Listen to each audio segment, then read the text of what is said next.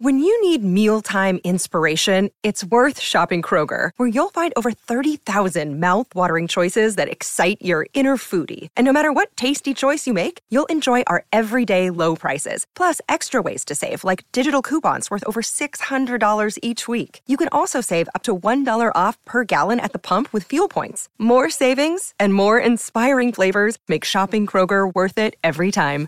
Kroger, fresh for everyone. Fuel restrictions apply. This is Theriault Media.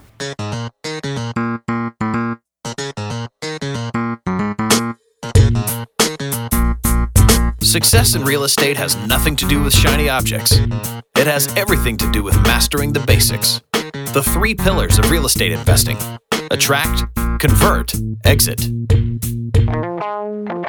Matt Theriault has been helping real estate investors do just that for more than a decade now. If you want to make money in real estate, keep listening. If you want it faster, visit reiace.com. Here's Matt. Hey there, Epic Investor. It's Matt Theriault from Epic Real Estate, where we show people how to invest in real estate with an emphasis on retiring early.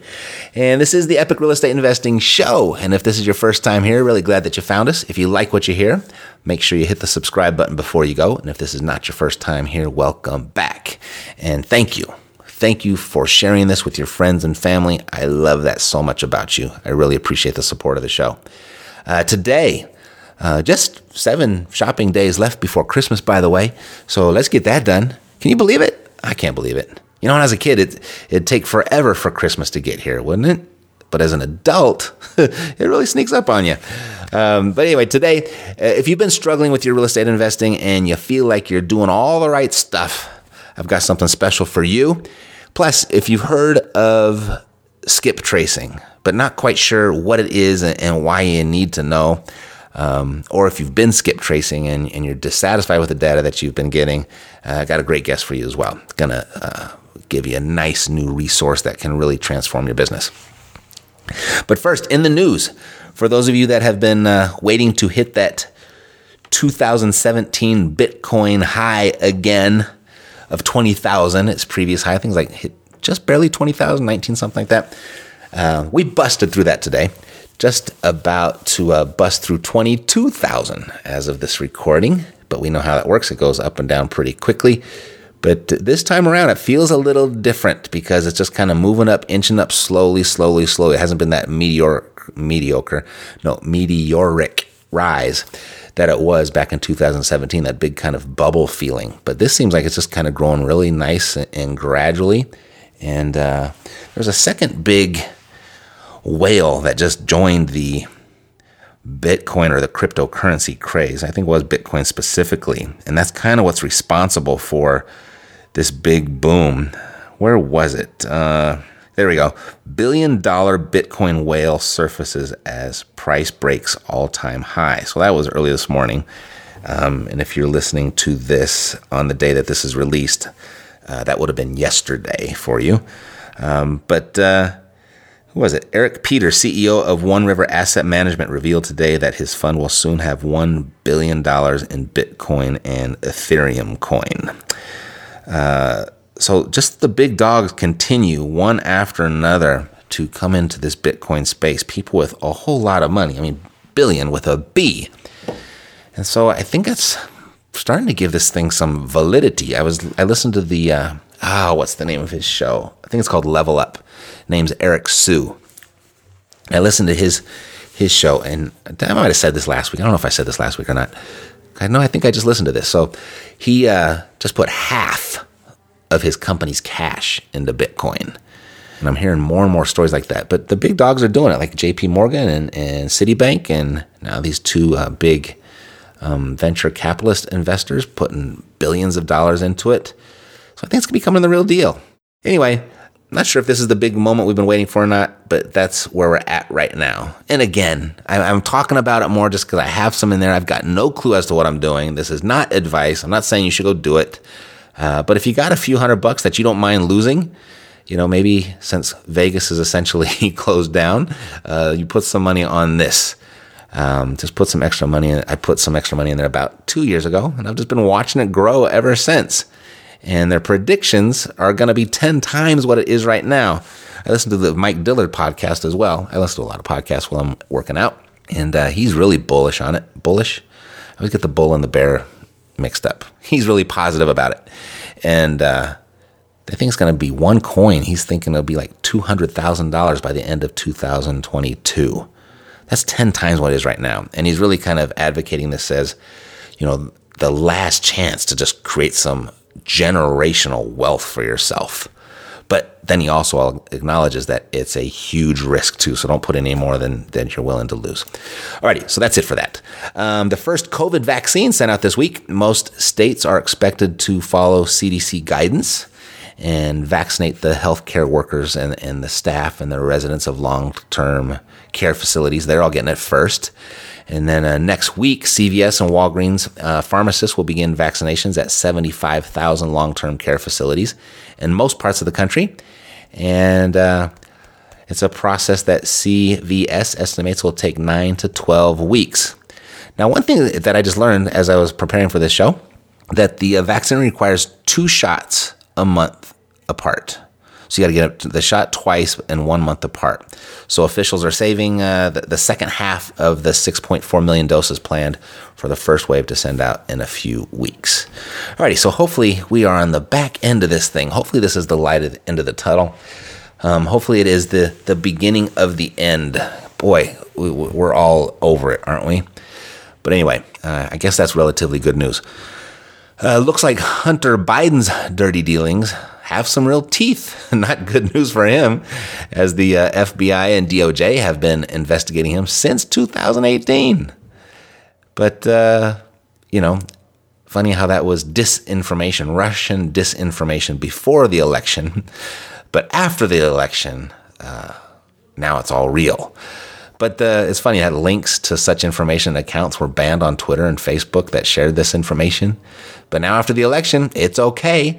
And the media is starting to discuss, albeit very softly and quietly. Um, but MSNBC and NBC, the Wall Street Journal is really asking for some answers. Um, so that's all kind of good news. Uh, but you got CNN still relatively mums a word. They've got to be going out of business, right? I mean, now that Trump's out of office or will be out of office here shortly, what are they going to talk about? Like, there's no reason for anyone to even tune in. They, they, they just every single story revolves around. They, they can't do a single story without mentioning his name. And uh, what are they going to talk about? I mean, they've got this other just small little story that they could talk about. This this House Representative Eric Swalwell and his dealings with a Chinese spy. He happens to be on the Intel committee. Um, there's a there's a nice story there, but no, you won't find that over at CNN either. Anyway, uh, moving on. Apple will now show nutrition like privacy labels that provide more info on the user data that's collected by apps. So they're going to become a little bit more transparent on what they're collecting about you if you're using their products. And then a legendary investor, we've all heard of him, Warren Buffett, urged Congress to pass legislation to help small businesses stay afloat. Ain't that needed? Like, that could be the most, one of the most important things that our government should uh, focus on.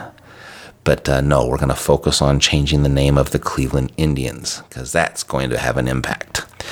Um, anyway, Buffett called the uh, situation facing mom and pop an economic war and labeled small businesses collateral damage in a war that our country needed to fight. And uh, he called Congress to extend the Paycheck Protection Program on a large scale. I think we can all agree that the cure has been worse than the virus. It was funny how that became a political statement. And if you said that, everyone knew whose side you were on. And they either agreed or disagreed with that statement. But step back, politics aside, there are many more lives been impacted by the cure than the virus. And sadly, and I'm not discounting death by any means, and there have been a lot of people that have died. But you, you start hearing stats like this um, less than 50 people, 50 children between the age of 5 and 15, um, have died from the virus. but almost 600 kids in that same age bracket have committed suicide since we've been in uh, the, the pandemic has been here. I mean, that's 50 compared to 11 times.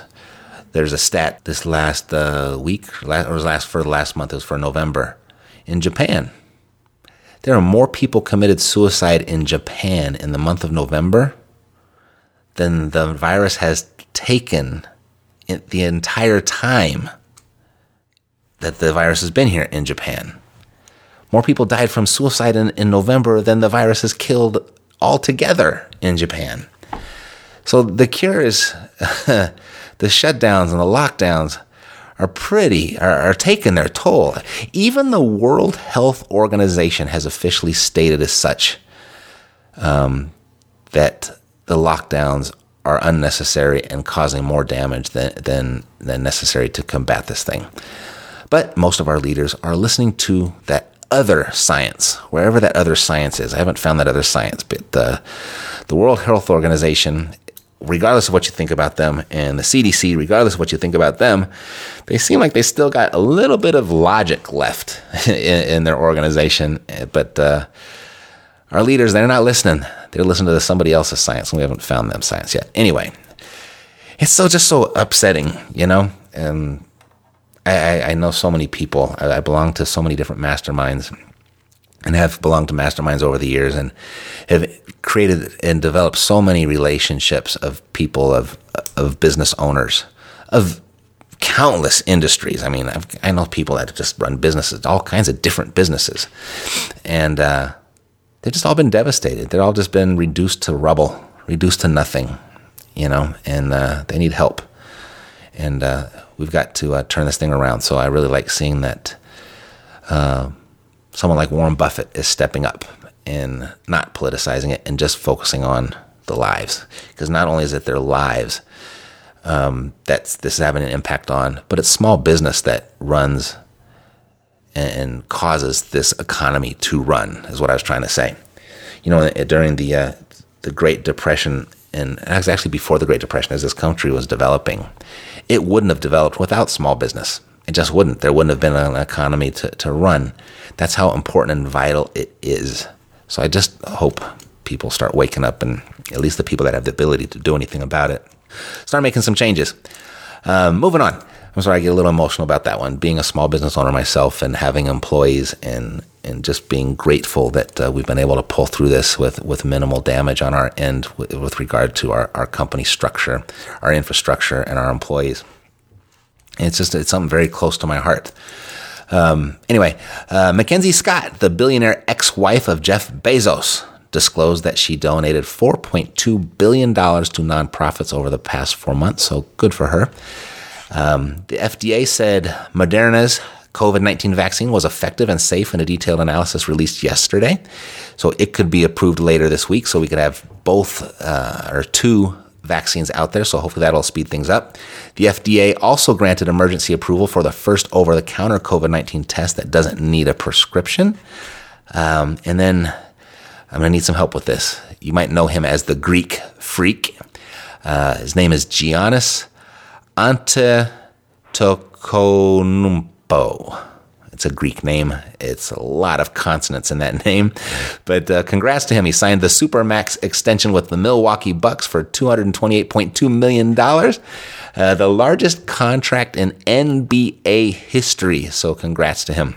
And then uh, NBA preseason is actually underway. Did you know this? I wouldn't have known unless I accidentally read it preparing for this episode. I'm really ready to get back to a regular life where that would have been news and it would have been common knowledge, or at least among sports fans. Alrighty, moving on. Real estate. Have you ever felt like you're you're doing everything right, but the leads aren't just coming in? And those that you're talking to just aren't motivated enough to do a deal? And maybe it's been a while since you've closed your last deal. You're on a little bit of a slump and you're scratching your head. You're wondering why, or, or maybe you're just still looking for your first one. You know, there's a lot of different places that you could be in. Uh, it can be a, a frustrating business at times. And particularly when there's so much other stuff going on, it's kind of easy to point to other things and blame it on other things. And and then, or just having a, an amazing amount of uncertainty around your business, not know really not really knowing why you are or aren't getting the results that you're getting. Uh, but uh, we've had some major breakthroughs here at Epic over the years, over the last decade, 11 years, I guess now that we've been helping people invest in real estate. And we've had some of these big breakthroughs in helping people reach their real estate investing dreams. But for whatever reason, seems like if I, if I look back in hindsight, as it's so clear that way, um, every time we experience a breakthrough, and we put tons of new names. We got this big flurry of new names up on our wall of profits. If you want to uh, check that out, you can at wallofprofits.com. You can see all the, the amazing stories over the years. But for some reason, after we experience this influx of breakthroughs, then we kind of plateau again. And I'm, I can't really figure that out. You know, we when we put up the Epic Pro Academy, I was really thinking uh, based on where I learned to invest. It was this investing college. I've talked about it here a little bit over the years. Nouveau Riche. I don't know if you ever heard about it. Didn't have the greatest reputation. I don't know, and I don't know why totally. The owners were kind of a little swindly, and they don't have the, the best reputation. But I thought the, the organization, or at least the education that the organization put out, was exceptional. I mean, it was just like some. It was just amazing. Every time I'd go there, it would be once a quarter. We'd meet in Glendale, Arizona. You have I don't know, 3,000, 4,000 students at a time would converge on Glendale, Arizona to learn about real estate investing. It was just great. But uh, they had so many different courses going on, you couldn't attend them all. That's why you had to go back so many times. It was over a two year period. But um, you'd sit in these big rooms and you just take in all this information. You get home and you'd be all stuck like, oh gosh, what do I do? So it was great information, but what I always thought they were lacking was like a step by step process. So I was like, what?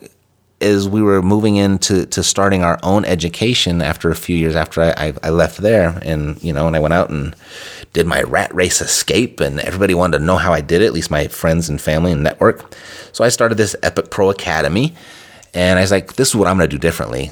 This is what I wish I had was I wish they would have put this like in a step-by-step format. So that's what I did. And right away, we opened the doors and we created some amazing case studies and some amazing success stories. And I even made some really good friends um, in, in, in that phase of our business. We kind of hit a little bit of a plateau. And so we started doing one on one coaching, or at least I did. And we generated a bunch more new uh, successful case studies and kind of hit a little plateau after that for a little while. And then we introduced our follow through crew and the group coaching and kind of added a community element to it and experienced that breakthrough again. And then we were kind of in a lull for a while. We we're like, gosh, what, what are we going to do next? And so we did a little survey of, of our students to find out why people had started and stopped, like what was really going on. And it turned out like we started introducing so much cool stuff and technology and systems and, and just all the little tricks and stuff that we were collecting and gathering, both from my, my business and our, stu- our successful students' business. We were putting all that stuff inside the academy. And it turned out people were just getting stuck setting stuff up.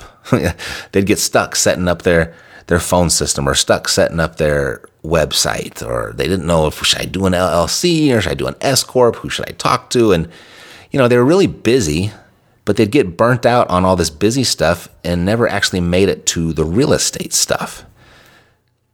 So William, who worked here at the time, and Miguel, who still works here, we kind of got together. Gosh, if we're going to continue to to coach people in any good conscience, um, we got to get them closer to the goal line we got to get that stuff out of their way. And we know just by the human beings and human nature, there's going to be a certain percentage of people that give it a go and, and fail, so to speak, or quit. And, but how can we increase that percentage? Well, if they're going to quit, let's make sure that those that do quit get burnt out on real estate stuff and not setting up website stuff. So that's why the RAs program came in. It was like, well, let's just we have it all set up for our own business already. Let's just copy and paste ours and, and give that to our coaching clients that way. And that was a huge breakthrough. That just like, we probably multiplied our success stories by five or six times in about an 18 month period. And that was exceptional. And I was like, we just kept on moving on, moving on, moving on. And I wouldn't, I mean, we're still producing great success stories. That's a great program and it shows people how to move to, to build a business out of real estate it helps them make that transition from their day job. Uh, we have several people now that have uh, created enough passive income to where they don't have to even do real estate anymore. I mean, Josh Miller is a great example. He did so much business inside of those 13, 14, first 13, 14 months that he retired from real estate and went to go start his software company. So we've got a bunch of stuff. We got the Enrique in uh, in in uh, Los Angeles. You know, he he bought a few properties from Cashflow Savvy and then decided he wanted to do it himself. And after that, and we struggled a little bit. It took us a minute, but you know, he was stuck with it. He was determined. He was persistent, and which I totally admire about him. And just like it always happens, if you are consistent with those activities, you will get the results. And he came across the right seller who had a little package of properties for sale. He's able to arrange seller financing for them all. And with that one transaction, was able to uh, create enough passive income to leave his job. He hasn't left his job, but he has that option to now. So those stories, th- those keep coming, right? But I'm a little bit like antsy and impatient, and I want more. I want more. And so I was checking with all the people in the REI Ace program of uh, that weren't getting the, the results or not getting the results that they wanted and seeing what were, they were breaking down. And so it inspired this most recent breakthrough, the Legends Challenge. I started out calling it the 10 day challenge. I just felt like it needed a sexier name. So we called it the Legends Challenge because we're going to create legends out of this program, is what, we, what I was determined to do. And uh, I don't see this one hitting a plateau. It's still young, still new, so I guess it remains to be seen, but I don't see it hitting a plateau. Um, and real quickly, the, the difference between this and like REI Ace, for example, and perhaps we should have done this before REI Ace. I think they just kind of came out of sequence.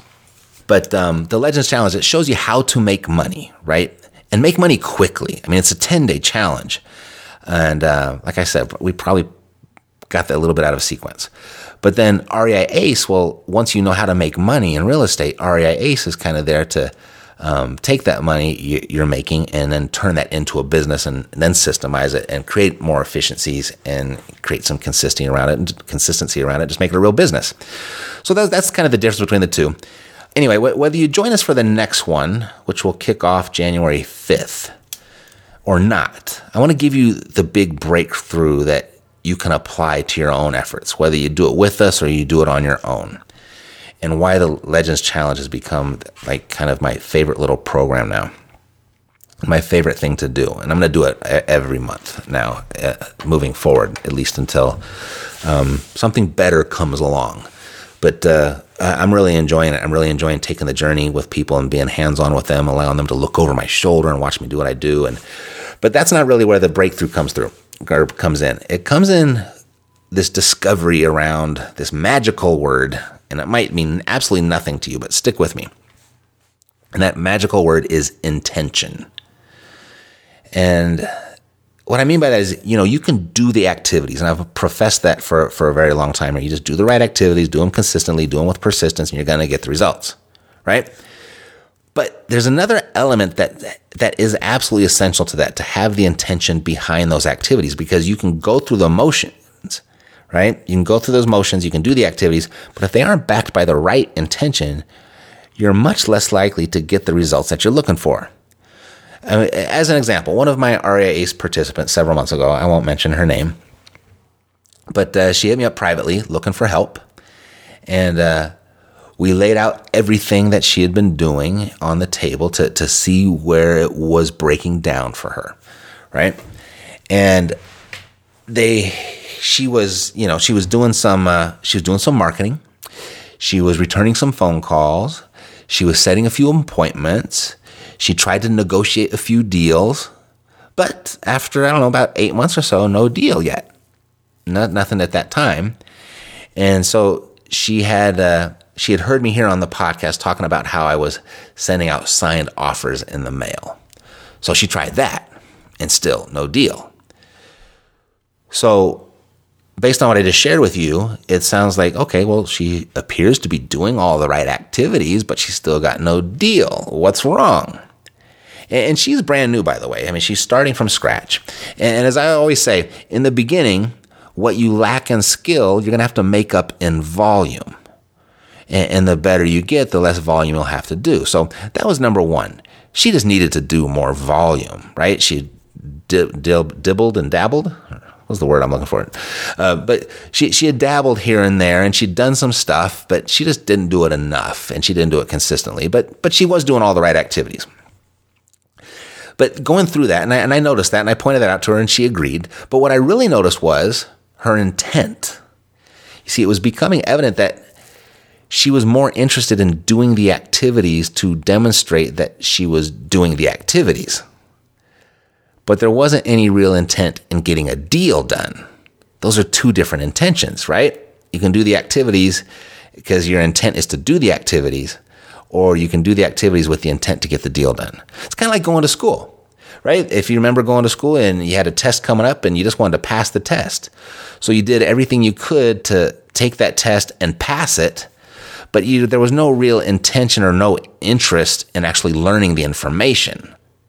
What's going to give me a passing grade so I can move on? Not, ooh, I want to learn about this stuff so I, I remember it. Two totally different intentions. And all the kids were in the classroom, right? Taking the test. They're all doing the right activities. They got the pencil in their hand, the paper on the desk. They're filling in the little Scantron or whatever that. Do they even use Scantrons anymore? I don't know. Um, but they're filling in the little bubbles. They're answering all the questions. So they all look the same. You had a classroom of 30, 40 kids. They all look like they're doing the same activity. But the intention behind that activity is very different. And so what I started to notice was there are the money making activities, but within those activities, there's a hierarchy of sorts that I now call the hierarchy of intentions. And here's what I mean you've heard me say this it's a people business, right? Every piece of real estate you buy or sell is going to be from or to another person. You have to deal with people, you have to talk to people. And so if you hear me say that, and you be, you could be like, okay, great, I'm going to go talk to people and you can go talk to people and do no business. And you'd be like, well, what does this people business mean? I'm talking to people, I'm not doing any business.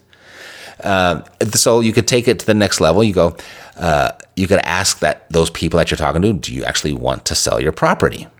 And if they said no, then you'd stop, right? You didn't ask for a referral. You didn't ask if they knew of anybody else that might want to sell. You didn't ask if they had any other properties to sell, because that's a low intention of doing business if you skip all of that. Or let me give you, let's do a different example. Um, for example, let's see. Okay, so I mailed a bunch of offers, okay? And none of them came back. I'll just put myself in this example. And none of them came back signed. And I was like, okay, well, that didn't work. Well, that's a very low intention of just putting blind offers in the mail and none came back signed and saying, okay, that doesn't work.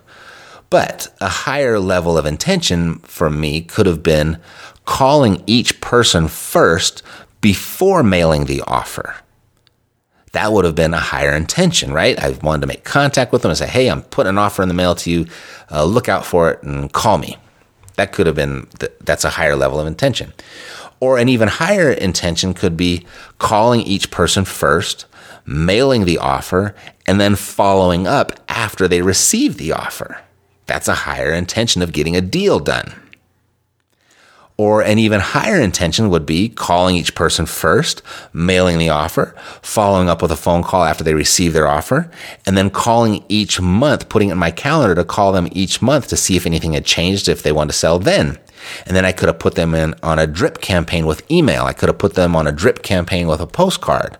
I could have put them on a drip campaign with a text broadcast. Then also with a ringless voicemail kind of like what we do with the REI ACE program. But that's a higher intention, right? I have a greater intention of doing a deal, so I'm going to contact them in as many ways and as often, often as I can without being a total pest. So if you wanted to elevate that even more, what could you do? Right? So I've got all this stuff going on. I'm, I'm, making the phone calls, I'm mailing. It's an offer, it's a signed offer. I've got a self addressed stamped envelope inside. Um, if you like one of these offers, sign it, send it back to me. I'm following up with another phone call. I'm sending text messages and emails and postcards and ringless voicemails. It's all automated, it's all systemized, it's hitting them every single month in multiple different ways. What else could I do? Think about it. What else could I do? Because that's a lot, right? I'm throwing the kitchen sink at this person or this list, this group of people. So the normal response would be, well, I don't know. And maybe you're sitting there waiting for the answer, right? Okay, Matt, what else could you have done? Sounds like you did everything. But think of it this way if your family's life was on the line if you didn't do a deal? Would your answer still be, I don't know? And then I did it all and just let your family die? It's a confrontational question, isn't it? it's like, how dare you, Matt, talk about my dying family? I'm not talking about your dying family. It's hypothetical, of course. But if I ask you under one context, what else could you do? And you're like, well, I don't know. But if your family's life was on the line and I asked you that same question under a different context, would your answer still be, I don't know? Say, well, sorry, guess my family's out of luck. Of course not. No. You might start introducing creative ideas in your offer, right? Creative financing structures or different ways of paying for it, finding out what they really want, like what could really cause them to do business with you. You may knock on the door and, and, do it in person instead of over the phone like you had been doing or trying to do it via ringless voicemail or text message. The point is, you'd figure it out. This is to save your family, right? You'd figure it out and you wouldn't quit. There's a great speech from Tony Robbins that addresses this, and I'll play it for you. I'm not sure if I'm allowed to or not, but I'm going to play it for you anyway. It's only like two minutes. Um, and I listen to this speech every once in a while when, when I'm stuck or when I, I just need a little bit of uh, reminding. and by the way, Tony in this two minute clip, and that's just it's two minutes, 20 seconds or something like that, less than two and a half minutes. Tony uses some very colorful language so if you have kids listening with you, if you're in the car with your kids or at home or whatever it may be, just wanted to warn you. Okay, this is a warning to take whatever action you feel appropriate. I'm not telling you what you have to do, but however you manage that situation, if uh, there were some inappropriate language being spoken, I just want to warn you for the next two and a half minutes, you might hear some. In fact, you most certainly will hear some. All right, so I just wanted to give you a heads up. Everything you people have told me, I didn't have the technology, I didn't have the right contacts, I didn't have the time, I didn't have money. Everything you've told me, I didn't have enough Supreme Court justices. Those are resources. And so you're telling me I failed because I didn't have the resources. And I'm here to tell you what you already know. Resources are never the problem. It's a lack of resourcefulness is why you failed. Because the ultimate resources are emotional states. Creativity, decisiveness, passion, honesty, sincerity, love. These are the ultimate human resources. And when you engage these resources, you can get any other resource on earth. Resourcefulness is the ultimate resource. And if you don't have what you want, stop telling yourself the story because you don't have the money, you don't have the time. That's bullshit. It's because you haven't committed yourself where you would burn your boats. If you want to take the fucking island, burn your fucking boats, and you will take the island because people, when they're going to either die or succeed, tend to succeed. And that's my point here with this episode. When people are going to die or succeed, they tend to succeed. So if you're given a choice, your actions may appear to be the same, but your intention behind those actions will be very different. I love that, that little quote. When people are going to die or succeed, they tend to succeed. So, with the actions you're taking, are you really trying to get a deal done? Or are you trying to see how little is required to get a deal done? Or are you trying to appear sincere in your actions so everybody is seeing you do it so you can say you tried and then you know you're going to get a little pat on the back and some consoling? Because that might be a bigger payoff for you. Subconsciously, maybe consciously, I don't know. Or are you going through the emotions? Uh, are you going through those emotions just enough so you prove that this doesn't work? So you can be right about it. See, this real estate thing doesn't work. Or do you want to prove that you're just not good enough? See, I knew I couldn't do this. I knew I, I wasn't smart enough, or I wasn't old enough, or I wasn't young enough, or I wasn't good looking enough, or I wasn't a good enough people person. I knew it. So you can be right there. You know, some of those things may be very difficult to come to grips with. It takes getting real with yourself.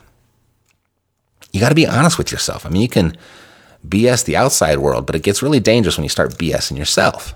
And it's in the Legends Challenge where I'm helping people get real with themselves to get out of their own way, to put the right intention behind their actions, and go get a deal done. It's not rocket science. And it's really not that difficult. It's pretty darn simple. It can be challenging. It's gonna have your you're gonna have your frustrations, right? I'm not gonna say it's easy, but it's not that difficult.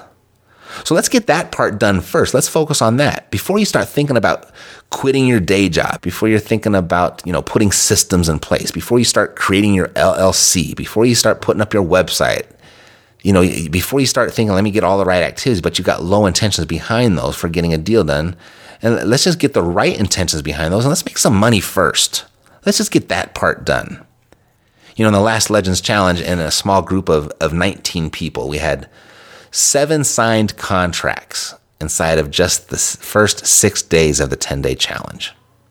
So that's what? That 45 ish percent inside of six, 10 day, six days of the 10 day challenge? And of those seven contracts, four of them were people's first contract signed. So you got to get the right activities. You got to do it consistently. You got to do it with persistence, but you got to have that all backed by the right intention. So the Legends Challenge is not open at the moment, um, but it will be. I'm going to open it up right after Christmas if you'd like to join me. And uh, we'll get started on Tuesday, January 5th. And I'm with you live through the entire thing, by the way. And uh, if you'd like to, uh, depending on when you're listening to this, and I don't know how many people listen to this on the day it actually is released. So you might be listening to this at um, at the right time, or maybe somewhere down the road or maybe years from now, because that happens too with podcasts. But uh, you can find the details at thelegendschallenge.com and you can just kind of check the status to see where we are at. Um, but at the very least, ask yourself what's the real intention behind my actions at the moment? What could I be doing more of that I'm not? If my family's life were at stake, what else would I do? Would I be doing what I'm doing right now? You know, there, there's plenty to learn about real estate here on this show. We've been talking about it for going on our 11th year now. But this episode, especially, if you're not getting the results that you want, there's something significant to learn about yourself. I really want you to win. And I know how hard it can be sometimes. I know what you're going through. 100%. Been there, done that more than once. And I record this show to give you everything I've got in the interest of you getting the breakthroughs and the aha moments that will make a real difference for you. That'll make a difference in, in what you're producing in life. Obviously, professionally, obviously, financially. But the impact that's going to have on you personally is probably immeasurable. I open doors. You got to walk through and I'll keep opening them for you. All right, until you find the one that feels the best, the one that you feel like you can fit through. Um, but even if you don't feel like you can fit through it, make that attempt. Take that first step. Alrighty. So on the line, a new friend of mine with a great service that will help you more efficiently find and contact motivated sellers. So uh, let's get to it. Without further ado, please help me welcome Mr. Mike Singletary. Mike, welcome to the Epic Real Estate Investing Show. Matt, happy to be here, man. Yeah, glad to have you. You know, I uh, was really excited when I started talking to you because skip tracing has become all the rage inside of real estate investing marketing, particularly when you're trying to locate motivated sellers. And there's so many different options out there. And there's so many various complaints and concerns and questions about those different types of services. And after talking to you for a while, I really got the impression that you're on on that next level. And uh, I was excited to have you on the show to talk about it. So welcome. Appreciate you, man, for sure. You know, I, I, didn't get to talk to you too much about, you know, what you did before or what you're doing or what you did prior to this company. So just kind of, I don't know, let me in on the background and we'll get to the nuts and bolts. Yeah, sure, man. I'm an investor, right? Like most of us, right? So um, I've been doing it since 13. But before that, uh, I used to own a high end hair salon, which is a totally different industry. So I kind of joke around like, if I could figure this out, anybody can, right? uh, but at that time, man, I, I bought into a franchise. I thought it was going to expedite my learning curve. Um, and it did a little bit, but then I realized it took it took the lifeline out, which is the marketing aspect of it, right? So when I got out of that, I dived into marketing and was just flooded with uh, leads that that you know really I couldn't handle the infrastructure wasn't there at that time. So we built that out. And then we started obviously playing with other lead sources. So we did texting about four years ago. We were probably the only one in our market at that time to actually text. And uh, man, just fell in love with it. The ROI was crazy.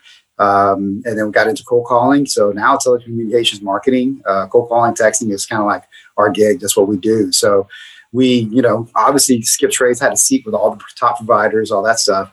And I had a real, um, you know, techie partner at that time. And so we're like, like any, you know, investors, like, man, how do we figure this out to get it cheaper and better? And that's how kind of Skip Force was born, man. We uh, we figured out a different way of gathering data at better cost and uh, and kind of use it internally until we kind of pushed it out. Fantastic.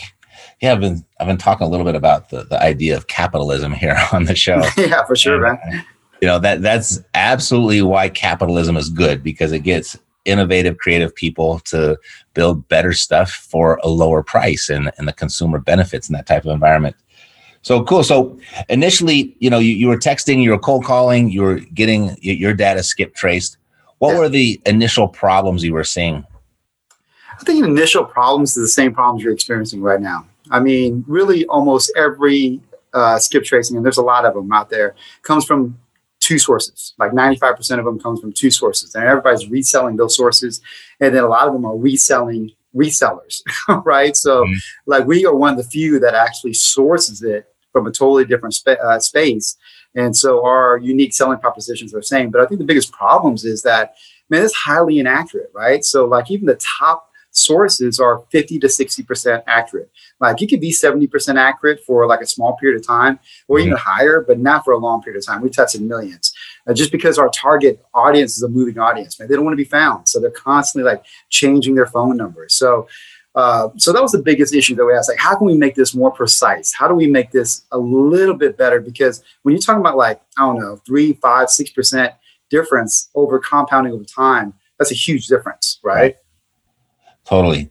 Super. So, you know, if, if everyone is pulling from the same sources, those same two primary sources, and I get the reselling of the reselling because I, I think I'm in one of those chains on a former former provider.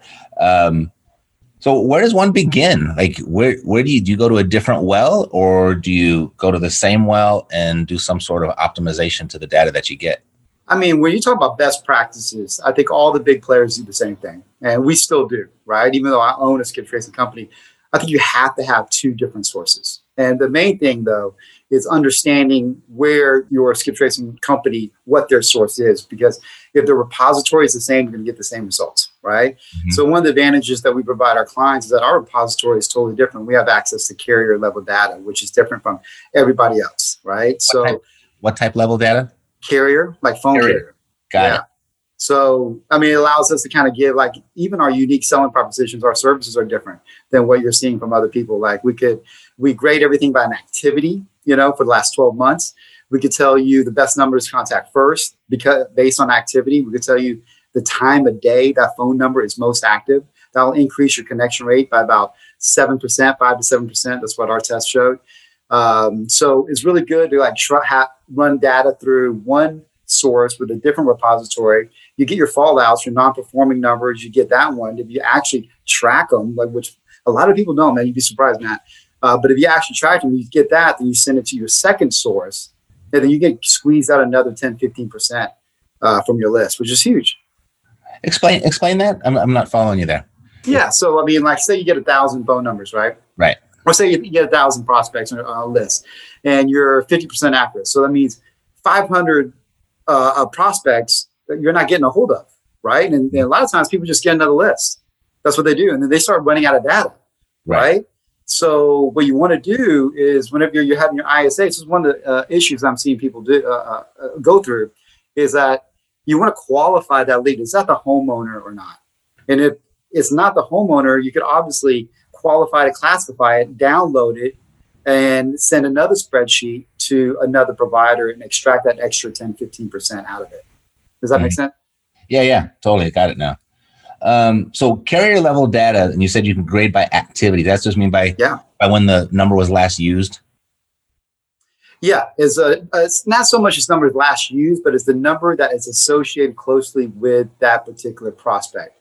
So we give three numbers. We don't give like 10 numbers, man. I think it's mm-hmm. just clogs up your system, right? Totally. We give the top three numbers. And sometimes it's that prospect, or sometimes it's somebody that's associated with that prospect. So I like to give this example a lot because it's true. If I look up my mother in law, right, I literally look her up, my wife's phone number has the highest grade because you know they talk every single day. So mm-hmm. she is an influencer to my mother-in-law, right? So anything that's associated with that prospect, and even then is an exact science. We're right the same as everybody else, 50, 60% accuracy, right? Everybody wants to talk about hit rate, but that is really not the KPI. I mean, anybody can give you phone numbers, truthfully, right? right. Uh, the main thing is accuracy, which is the toughest KPI to monitor because even if you're talking to the homeowner, all they have to say is like, man, I'm not the homeowner. Right. Yeah, I think that's a frustration for a lot of people. And they say this data yeah. sucks. Yeah. Da, da, da, yeah, it is sucks, man. Right. So 50 to 60% accuracy in finding the phone number for the person you're looking for. That that's a that's a good number. So if you're getting that, you're doing okay. That's about average. Yeah, that's about right, man. You know what I mean? Every list is different. Like high equity, you're going to get a higher accuracy rate. Absentee, vacants, you're going to get a lower one. That's just that's just kind of the nature of the beast. Perfect. Seems so st- simple and straightforward, but maybe it's just because I'm taking my own knowledge around skip tracing for granted. What else do I need to know? What else makes a skip force unique?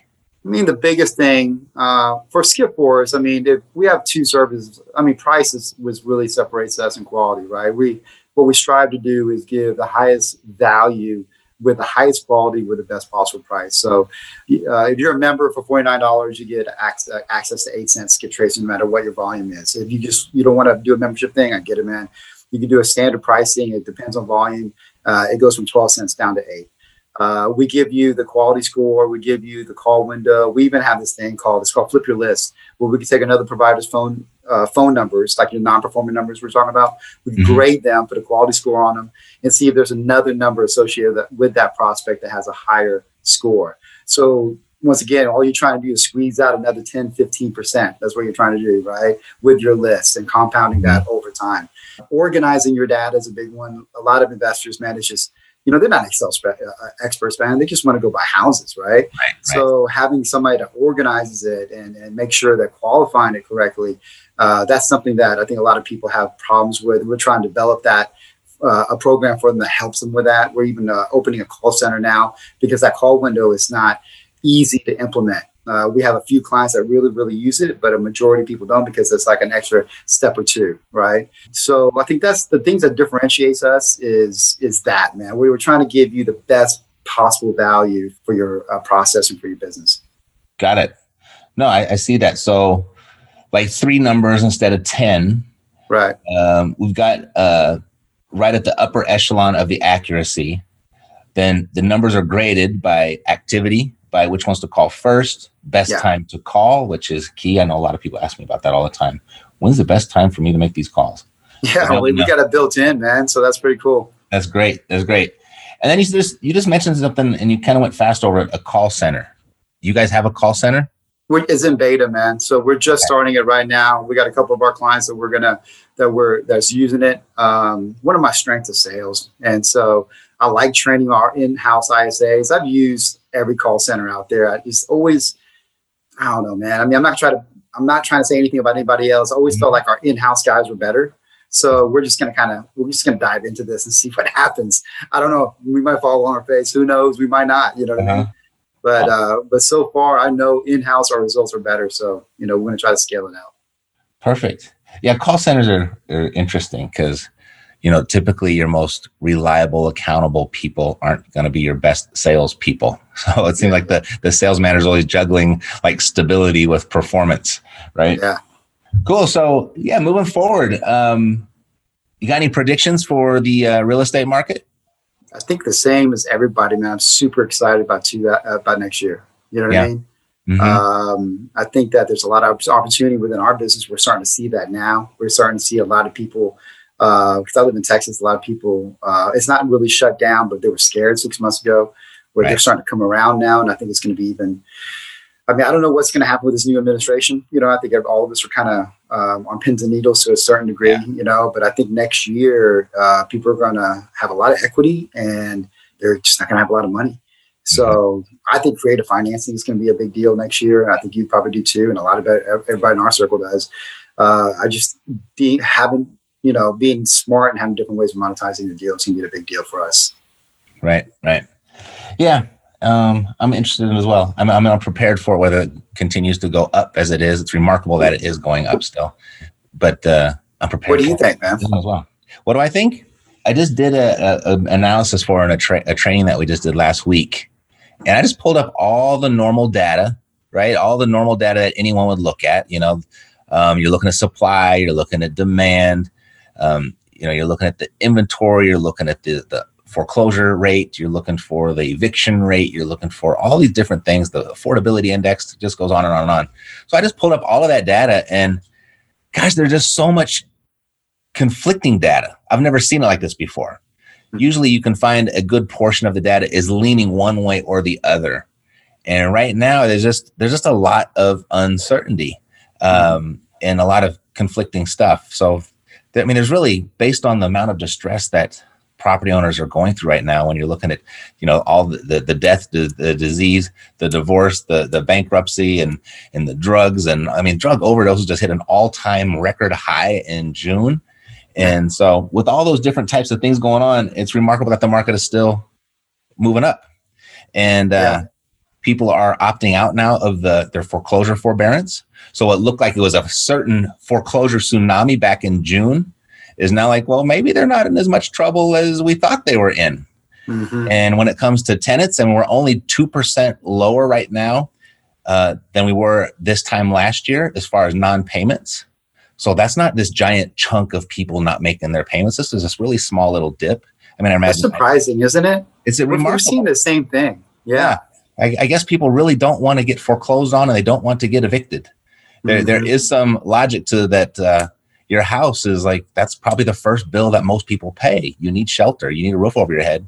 Right. And uh, I'm looking at the new home builder confidence is at an all-time high. The uh, the new housing starts are almost right at 2005 levels where we, they hit the previous was the last time we peaked.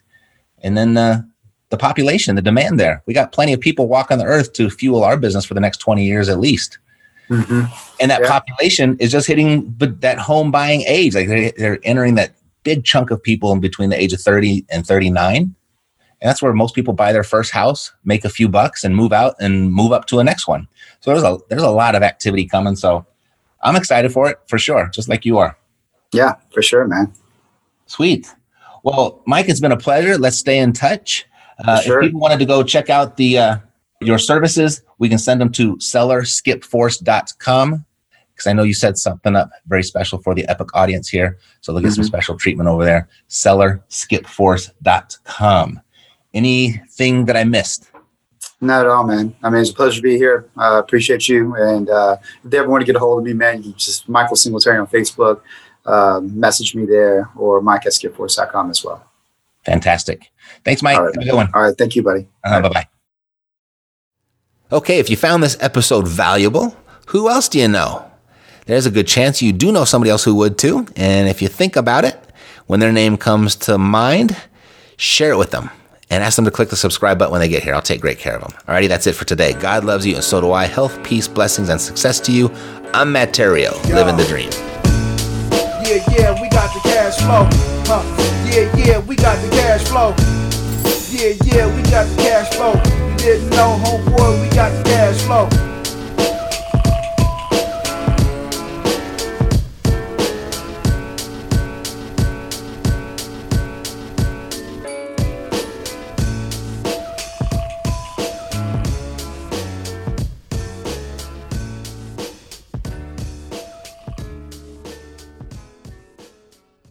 This podcast is a part of the C Suite Radio Network. For more top business podcasts, visit c-suiteradio.com.